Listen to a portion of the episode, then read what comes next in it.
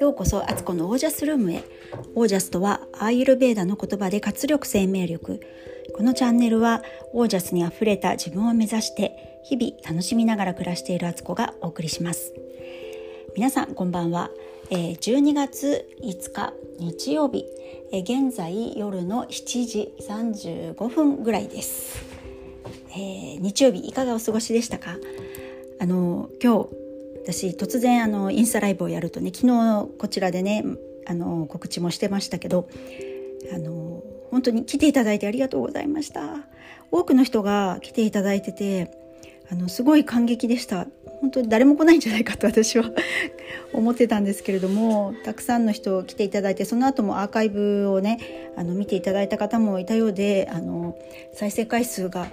あの100を超えててもう感激しております。ありがとうございます。そして別にそんな大した内容を言ってるわけではないのに本当ありがとうございました。でもすごくねまたねあの新鮮でした。外からライブ中継をするっていうのは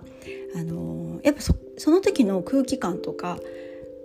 もうあの映像でも見えるし皆さんも音とかそこでなんか動いている人たちを見るっていうのもなんかそれも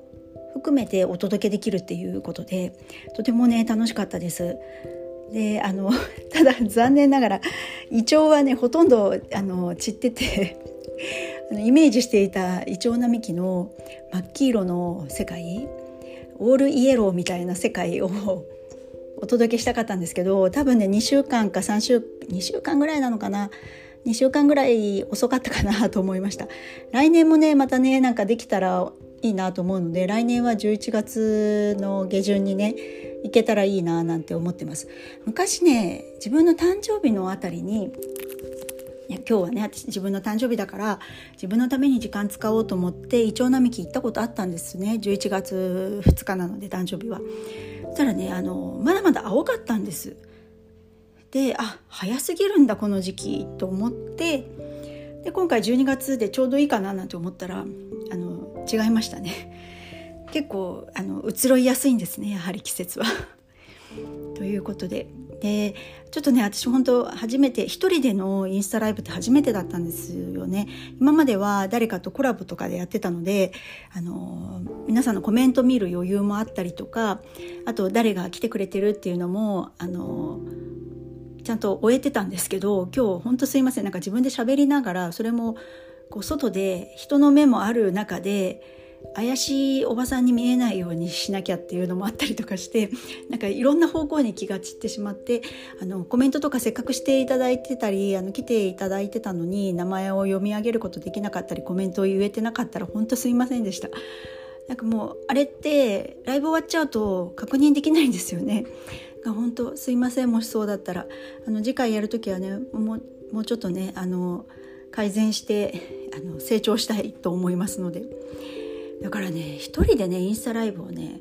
結構長い間やってる人とか尊敬しちゃいますね。本当。といういろいろあの学びのありましたあのインスタライブでした。ありがとうございました。で、えっと、今日はですねあの後えっとそうロンハーマンまでね千駄ヶ谷のロンハロンハーマンまで歩いていこうって言って地図を見たにもかかわらず思いっきり道をまた間違えてあの昨日の話の続きのね地図が一人でも読めません読め読めない女っていうことでね Google あってもあの間違いますっていう状態でで結構あさっての方向にしばらく歩いちゃってたから何回かねそれをやらかして戻ってまたやらかして戻ってみたいな。でそう今日行って気づいたんですけどあそこ国立新国立競技場あるところでしたね。だからあのオリンピックのあの競技場がここだったんだって言って初めて見てあの感感動したみたいなねあここにあったんだって聖火台もあったりとかしてね。そう。でもあの国立新国立競技場ってあの国際試合の基準に達してないらしくそのオリンピックとまたなんか違うんでしたっけ？なんかあの世界の、えーと、公認記録として認められない場所みたいなんですよね。せっかく作ったんだけど あれなんかあのそういう世界陸上とかなんかそういうのには使えないっていうのを聞いてニュースでニュースか何かで聞いてえーみたいな何百億とかですよね。ものすごい大きい建物だったんで。それがその後どう使うかとかってあんまり考えずに作っちゃったのか何かあのそうしたかったけどできなかった事情があったのか何ともこうちょっと残念だよねって思いましたね。であれ取り壊すとかはないですよね。めちゃくちゃやっぱ施設としてはいいと思うんで何かしらで活用今後もねあのもちろんされるとは思うんですけどなんか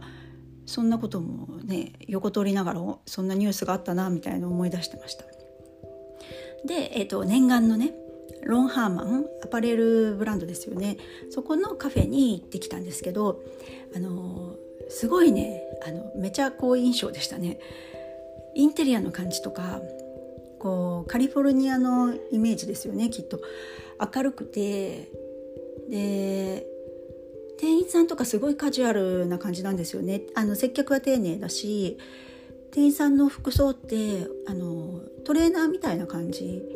で本当私服みたいな感じなんですけど、まあ、あれみんなロンハーマン着てるんだろうななんて思いましたけどあの値段聞いたら、ね、高い値段なんだろうなと思いながらもあのすごくカジュアルでだけど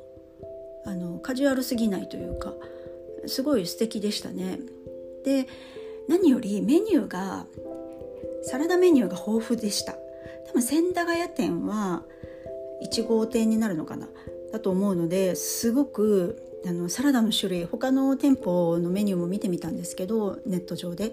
あの千駄ヶ谷店が一番メニュー豊富でいろんな種類サラダもそうだし他のものもそうでしたね。だからあそこのサラダはね今日食べたの私三浦半島の野菜を使った野菜プレートみたいなファーマーズプレートみたいの食べたんですけどあめちゃくちゃ美味しかったです。もうあの大満足。野菜がいろんな種類の野菜珍しい野菜もありましたけどその野菜が乗っかってるプレートの真ん中に気づいたらフムスがあったんですよ。ひよこ豆をね潰したやつですよね。ペースト状になったやつで。でそのフムスが出てきた時にああフムスがあったと思って最初塩味とかだけで食べると思ってたんでそれで食べてたんですけどあこれをディップして食べるんだと思ってつけて食べたらめちゃくちゃそれが美味しくてフムスはたまにたまに年1回ぐらい作りますけどそんなに私はあのレギュラーメンバーでは持ってるレシピじゃないんですがあこれは美味しいと。なんかマヨネーズっぽい感じ。でクリーミーで食べれるしあのグルテンフリーとかねデイリーフリーやってる人なんかフムスこれいいですねみたいな状態でしたね。なんかちょっとねあの今後私のサラダレシピにもフムスは活用していきたいなと思ったしこうプレートの野菜がこう並んでる真ん中にそれをねちょっと隠すような感じでね持ってあるってあのちょっと粋な感じにあの惚れ込みました。すごくねレシピの参考になったしえー、と私食べたの多分1600円ぐらいのプレートだったんですけど値段にちゃんとはあの相応しい値段でしたねだからちゃんと価値のあるものだと思いました結構私こうやって自分でサラダを作ったり料理が得意だからで盛り付け方とかもあのすごくいろいろ工夫したりとかねするタイプなので外食した時にねあの結構がっかりすることが多いんですよ。あのカフェだったりとかファミレスちょっとお高いファミレスとかでもなんかまず写真と全然違うじゃんみたいな。野菜の量全然違いますけどとかあのやっぱねこの写真を見てこう注文することは多いのでそのイメージでお客さん待ってるのにこれはね残念すぎるとかこれなんでこの盛り付け方こうしたかなみたいな。結構ねあのお仕事お姑さんみたいな状態でねチェックを入れてしまうんです。で食べたなんかそのがっかり感があったりとかすると食べた後に余計がっかりしてでお金払う時にもまたがっかりしてこの値段だったらもうちょっと工夫できたんじゃないのとかあの盛り付け方とかね私がやりましょうかみたいな風に思う出しゃばり出しゃばり的な私なんですけどでもそうやって思うことが多くてなんか最近カフェとかの文化はね流行ってるからみんなこうワンプレートにねこう盛り付けたりとかサラダがあってメインがあってちょっと炭水化物ねパンかライスをこう並べるみたいなのが流行ってますけどあれもやっぱそれなりのセンスがいるし工夫が必要なんですけどそれにかなうお店がね私の中ではあんまりないわけですよ。でもね今日のあのロンハーマンはもうそこはね全てオールクリアでした。で末っ子が頼んだのは、えー、トマトパスタだったんですけどあのすごく美味しいと本人は言ってましたね。そうだから満足したあのランチでした。ちょっとねあそこのねあのサラダランチは全制覇したいなと思って多分6種類ぐらいあったんですけどだからあと5回は通いたいかなみたいな。で今回ね長女はちょっとテスト前だったんで一緒に行けなかったんですけど次回はねちょっと長女を連れてね行きたいなと思ってます。あのまあ末っ子も一緒にね行ってもいいんですけどあのなんなら長男も一緒に行ってもいいんですけどとりあえずあの長女はなんかねカフェとかで働くのが夢みたいなことを言っててあそしたらちょっとロンハーマー見せとこうかなみたいな 感じですね。で、えーと、その後、えーと、私たちはそうあの原宿の方に向かって歩いてったはずがまたもやあの最初に Google マップ見てなんとなく方向性を見てあこっちだなと思って歩いてたらあのちょっと全然違う方向新宿の方向に歩いちゃったみたいで またちょっと戻ってとかであの北参道の辺をね参道をずっと歩いてました。でやっと原宿に着いて原宿ではあの私ちょっと全然知らないんですけど TikTok とか YouTuber の女の子でなんだっけなスマコじゃなくてなんとかって言ってたけどタピオカ屋にタピオカ屋ベベビータピベベビタッピでしたっけ？そのお店の前通った時にあの聖子がわーって言い出して「誰々がいる」みたいな。でそれそれがそのあの有名な人だったみたいで。でタピオカを買ってくれた人にタピオカのストローを刺してくれるんですね彼女が。で聞いてたら「ベビータッピ」とか言ってピンの時にこうね ストローを刺すみたいな なんかそれで記念撮影とかみんなで撮ったりとかしててすっごい行列ができてました。で末っ子もまあ、そこまで別にめちゃくちゃファンじゃないみたいですけどあすごい有名人を見たみたいな感じでテンション上がっててまあさすが原宿って感じでしたけどで竹下通りめちゃくちゃ混んでて案の定ねで、まあ、ちょっとお店を見たりしながら、えーと、携帯の充電がねやばくなってきたので スタバに行ってあの充電しようと思ったら充電できる席全部埋まっててだからもうそれを諦めてとりあえず疲れちゃったのでお茶だけして、えーと、もうその後はねあの帰ってきました。というあの一日だったんですけどそしてこんなに前置きを喋っておいてここからテーマでまあもう後半はね短いのであのそんなに長くならないので、ね、昨日みたいにね30何分はなってないと思うのであの安心してほしいんですけど聞いている方。あの本当に私ちょっと長くなっちゃうので聞いてる聞く時あのぜひあの倍速とか1.5倍速で聞いてもらった方がいいと思いますのであの時間の節約になりますので そのようにあのしてください。でえっ、とそう今日のテーマは好きなことはあのエネルギーが乗った時にやってしまうそしてシンプルにやればいいっていうことを話したいと思います。えー、今日の一日をね末っ子も携帯を持ってね行ったんですで自分で気になったところ動画に撮ったりとかしてあの今日のお出かけをね YouTube にするんだって言って彼女はちょこちょこ撮ってたんです。まあ、それで撮ってたからあの彼女の携帯私の昔のやつで充電がねすぐなくなっちゃうんですよなんかあの途中までは大丈夫なんだけど 70%50% ぐらい切ったあたりからいきなり減るみたいなね。いきなり50%ぐらいあったのにいきなり10%とかになっちゃうみたいな。最後はもう1%になってしまって っていうような感じになっちゃうんですけど、まあ、一生懸命ねちょこちょこ撮ってて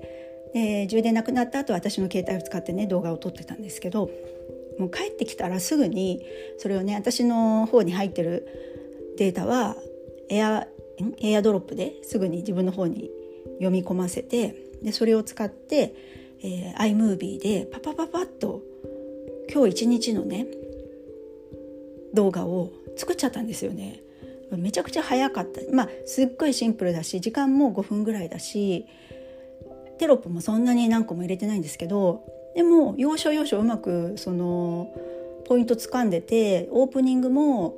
よく Vlog とかであるその内容のメインの内容のところからかいつまんできてこんな動画が流れるみたいなこうオープニングでいくつか動画流すんですけどそれもパッパッパッ作っていつの間にか家にいた猫の